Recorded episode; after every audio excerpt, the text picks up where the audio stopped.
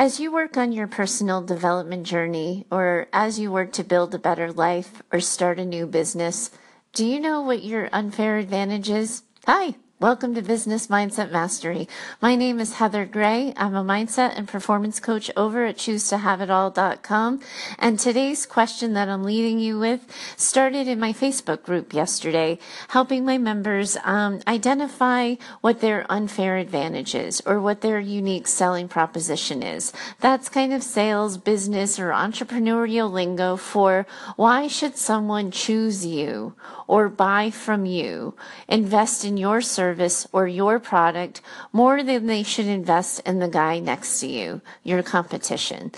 It's an idea and a concept that is taught in business to help people stand out from the crowd, to help them understand what their unique selling point is, how they stand out against their competition, and what makes them different. Because what makes us different is often what makes us better. The other thing, too, about this is if you really think about it, is we can't possibly attract everybody into our new lives that we're building or our new businesses that we're running. We're not capable of meeting the needs of everybody in the world who could possibly find us. We need to figure out a way to sift in our ideal clients and the best people to find us while we filter out the people who we're not a good fit for. The unique selling proposition or the unfair advantage is another way of doing that. Whatever makes you different, whatever makes you stand out is going to be the thing that your ideal client or your ideal customer is attracted to, is drawn to, and wants more of. Your less than ideal customer or client is going to be repelled by that. And we actually, as much as people fear failure in this space and worry about rejection and worry about no, we need people to say no to us. We need people to reject us. Otherwise, we're serving the masses, and we're losing out on the opportunity to connect with the people we really want to and who we could best serve. So the first, point in this is to understand that your unique selling point and your unfair advantage is a filter. The natural consequence of having a filter is that you're going to leave somebody out. Somebody is not going to be welcomed into the fold once you start standing out and standing up for something that matters to you that doesn't necessarily matter to them. One of the reasons why people struggle with identifying their unfair advantage or their unique selling proposition is they actually are avoiding that very thing.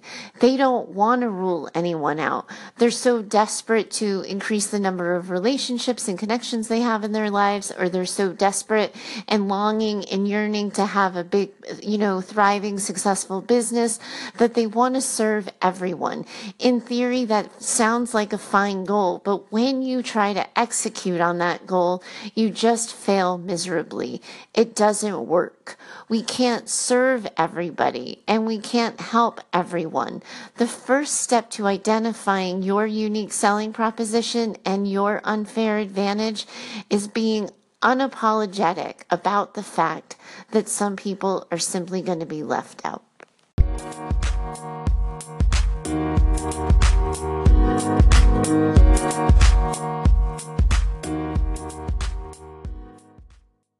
Once you wrap your head around the idea that not everybody's going to be welcomed in, that you can't help everyone or possibly serve everyone, once you accept that, the next thing you need to recognize and accept is that vulnerability walks hand in hand with our unfair advantage or our unique selling proposition.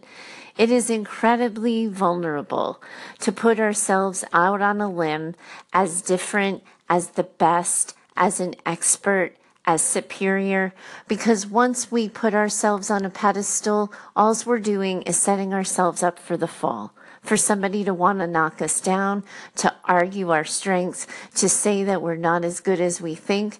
And a lot of times when people are struggling to identify why people should buy from them or connect with them or move through the world with them, what they're really hesitating on is putting themselves out there for someone else to simply argue the point. We have to think about this, particularly if we're thinking about business, we have to think about this as business owners. Too often our personal feelings and our emotions get in the way, and that fear of rejection, that desire to be accepted, clouds our vision, and we lose clarity in who we are, how we want to move through the world, and what we want our businesses to look like, who we want to help, how we want to serve, and the way we want our businesses to function. If we don't know what makes us different, we don't know what makes us better, but we're also going to fail at setting ourselves up for success, for building a business that meets those needs and heads in that direction. It's simply inarguable. We have to recognize that we need to allow ourselves to stand out. We have to give ourselves permission to brag on ourselves a little bit, to be unapologetic about our strengths. And that's hard for a couple of reasons. People don't necessarily preach that a lot, that the, reminding everybody why you're good at what you do isn't the most attractive thing on the planet. And we're told to keep our strengths, under the rug a little bit and to hide them away from view. But business owners, if you think about it, can't afford to do that. They need to shout from the rooftops who they are, what they do, how they serve, and why they're the best at it. They have to accept that point. It's non-negotiable. It goes hand in hand with marketing and sales. And if we're not willing to put ourselves out there to say why we're the best at something, then when we go to make the sale, we're going to stop, we're going to freeze, and we're going to feel small. Recognizing that as business owners, we can't just stop the integrity button and that line at knowing what our weaknesses are or knowing where we have to hold accountability. We also really do have to be unapologetic about our strengths, about what we bring to the table, about how when we show up, what makes us better and necessary to be there.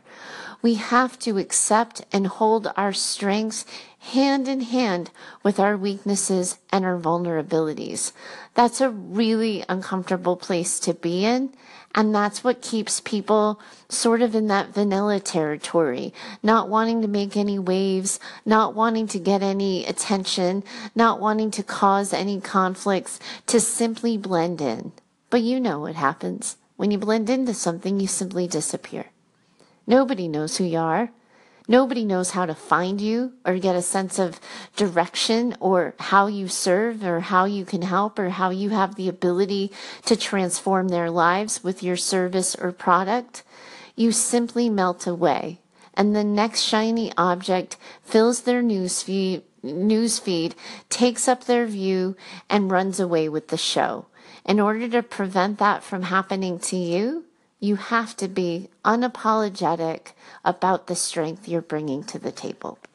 Once you accept that some people are going to have to be left out, that you're going to have to give yourself permission to stand out in the crowd, the next step in this process is to remind yourself of your why, your purpose and your intent in showing up for your new goal or your new business plan, product, or service. Why is this important to you? Why does it matter? Why are you pursuing it? What's the value you get from it personally? And what's the value others are going to get? What are the transformations you're going to create in whatever it is you're building or developing? When you really don't know why you stand out in the crowd, you want to get really clear on who you are and your mission. Organized businesses, many of them have mission statements or, vision statements for who they are, who they want to be, and where they're going next. And part of a company's development, part of a business's development really is knowing the mission. Oftentimes, it's the mission that will automatically separate you from the pack, that will make you different. Because usually, most businesses and service providers all come at it from a different perspective and with a different reason. And when you're genuinely struggling to identify why someone should choose you, Remind yourself of why you're pursuing this. Why is it important? Why have you laid things aside, sacrificed time or money in pursuit of this goal, dream, or plan? That will be something that will stand out to you. It will feel significant. You might be reminded of your passion. Sometimes we forget why we start things because we get lost in the weeds with all of the tasks and all of the things to do. But if you get really clear on your why, you're better off knowing where you're going to head next. Next, you kind of want to think back to all of the compliments you've received. I don't know a lot of people who are actually really good at accepting compliments. Usually when someone says, hey, good job, or thank you, or you really helped us out, I really needed you, and you showed up at the perfect time, or that was the perfect answer, we answer quickly, and we don't give it any thought, and we say, oh, no big deal, you're welcome, and we blow it off. But when we don't pay attention to the testimonials that people give us, the compliments, the positive reviews, the praise, the thank yous, we really do sometimes risk losing what makes us different. We lose sight on it because we're always focusing on the next thing, the next goal, the next task that we have to do, or the next, vision that we're going to take this plan or thing to and how we're going to make it bigger. We just brush by the good and then we forget that it's there. And when we lose sight of why we're valuable to other people, that's also when we give our unique selling proposition or unfair advantage away. We just leave it by the wayside. We devalue it. We don't take it seriously. We certainly don't nurture it, give it room to breathe, oxygen, and room to grow and become bigger and take up more space. We often take those things, shove them down in our embarrassment and our worry about possibly not measuring up, and we fail to celebrate our success. But when we can remind ourselves of why people have told us they've chosen us, it's way easier to identify what makes us different, how we stand out, and why we're the best person in the job, best person for the job for some people. It just becomes more clear. Next, you want to be unafraid and unapologetic about checking out your competition. You want to see how other people are doing what it is you're trying to do. And in a neutral way as possible, given that you have something on the line and skin in the game, you want to see what your competition is doing well, and then what they're failing to achieve and how you would do it better. You want to identify for yourself before other people tell you how you're different. Because the things you don't like about someone else's brand, product, or service are the things that are going to make you stand out. Now, when I was starting this podcast, I absolutely started looking at all the other new podcasts that were like on New and Noteworthy in the business section to see all the things. I was checking their graphics. I was checking their name. I was checking their show descriptions, their topics covered, their manner of delivery. Absolutely, because I know that the business podcast space is ridiculously crowded, oversaturated, really noisy, but a lot of the people are saying the same damn thing. They're just saying it in a different way or in a different order. And I thought that I had the confidence to believe that I had something different to offer. So I went for it. But I didn't do it before I checked out the competition. You want to know what other people are looking for in the product, what other customers are asking for. You want to do that market research. It's smart business, but it's also smart marketing, and it's smart branding and smart messaging. You do want to know how you stand out, and it's impossible to know that if you don't know what your competition is doing. That doesn't mean you keep looking at your competition after you've done the analysis. It doesn't mean that you stay in this constant comparison state. You got to get your eyes back in your own lane and just do you and focus on you, but you do want to know what other people are doing, how other people are showing up, because the things that don't work for you, that you're going to pivot and change on your own path and in your own business, that's what makes you different. And what makes you different is your unfair advantage, and it's your unique selling proposition. If you're really unclear on what makes you different, better, or best, I understand. It's a hard thing to wrap your mind around sometimes. I really do want to encourage you to give yourself permission to think of yourself as better or best. That's a really important part of the process. The other part of the process, when you're looking at building a new business or building an additional business or trying a new professional goal, is you got to think as the business owner. You got to think as the person running the show and making the decisions as someone who runs the show. And the first thing that we start to think about when we're building businesses is, why would someone buy from me? That is actually the question we have to ask ourselves. That's why I'm devoting this episode to that question. And we usually start with our about page, or at least I did when I was designing my website, right? I talked about my professional experience, the things I've done before, the first business I ran, the second business I'm now building, and all of the things, right? But here's the thing. What you really want to know is getting crystal clear on the amount of time you've spent learning whatever product or service you're offering, how much money you've spent into it, the amount of time, all of that. You want to do a catalog of investments of how did you come to know what you know. The general public will benefit from that knowledge at some point, but the reason I'm challenging you to do it is you need to be reminded of it. It's too easy to compare yourselves to the giants. If a new soda company came on the scene, the first thing they do is look towards Coke or Pepsi and say, well, they have the market cornered. Why would I bother showing up?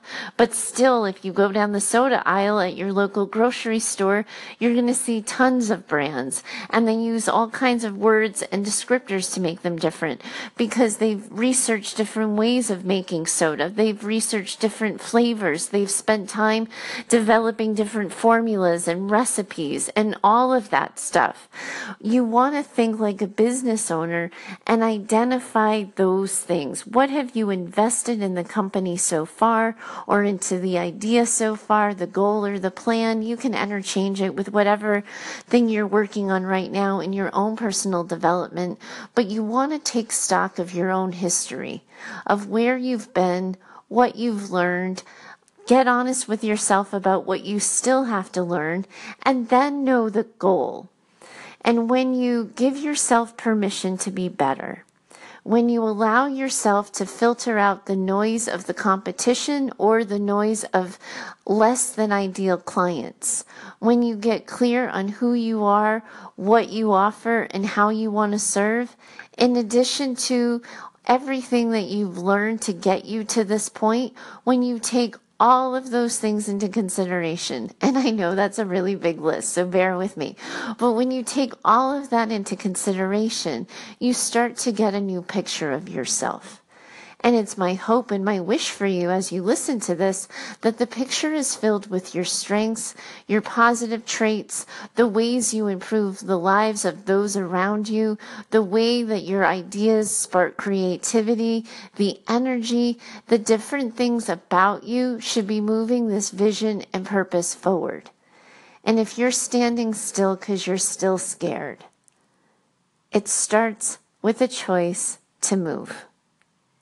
In this particular conversation, on this particular example, it's giving yourself permission to be unapologetic at what you're good at, owning that it comes from hard-earned work and experience and investment, knowing too and owning as well that you still might have things to learn, but for now you're pretty good and you feel good with where you're at. To own your strengths, to know how you offer value, that's a smart business owner's perspective. It's not someone who's being selfish or self-indulgent or obnoxious. It's someone who knows that the most important wheel in the system of their business is them. Thanks so much for joining me today. I certainly hope that you got value from this conversation. And if you have any questions or want me to follow up on anything, certainly let me know over at heather@choosetohaveitall.com. But I've been putting out these shows 5 days a week whenever possible. If you're listening in and enjoying them and getting value from them, and you still haven't gone to iTunes or your podcast app to leave me a review, I'd really ask that you do so. It's an easy way to support the show, and the more reviews that I get, it's not a vanity metric, I promise. It's what participates in the algorithm for iTunes.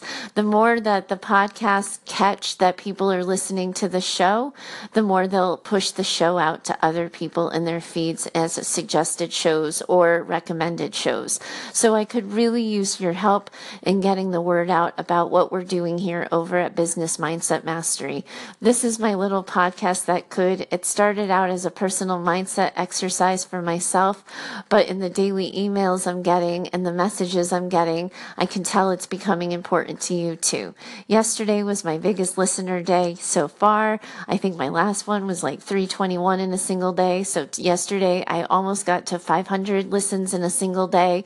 And for the big podcasts out there, that's, nothing. But for this little podcast that could, and for this podcast host, it's everything. Thanks so much for listening in. If you do like what you hear, please leave me a review, consider subscribing, and I'm going to find you on the other side of a long weekend here in the United States. We have Columbus weekend coming up, and I'm looking forward to a weekend of apple picking and leaf peeping and apple cider donuts and eating something pumpkin. So that's on tap for me. I'll be back in your earbuds on Tuesday. Thanks for joining me, and I'll talk to you then. Have a great one. We'll be right back.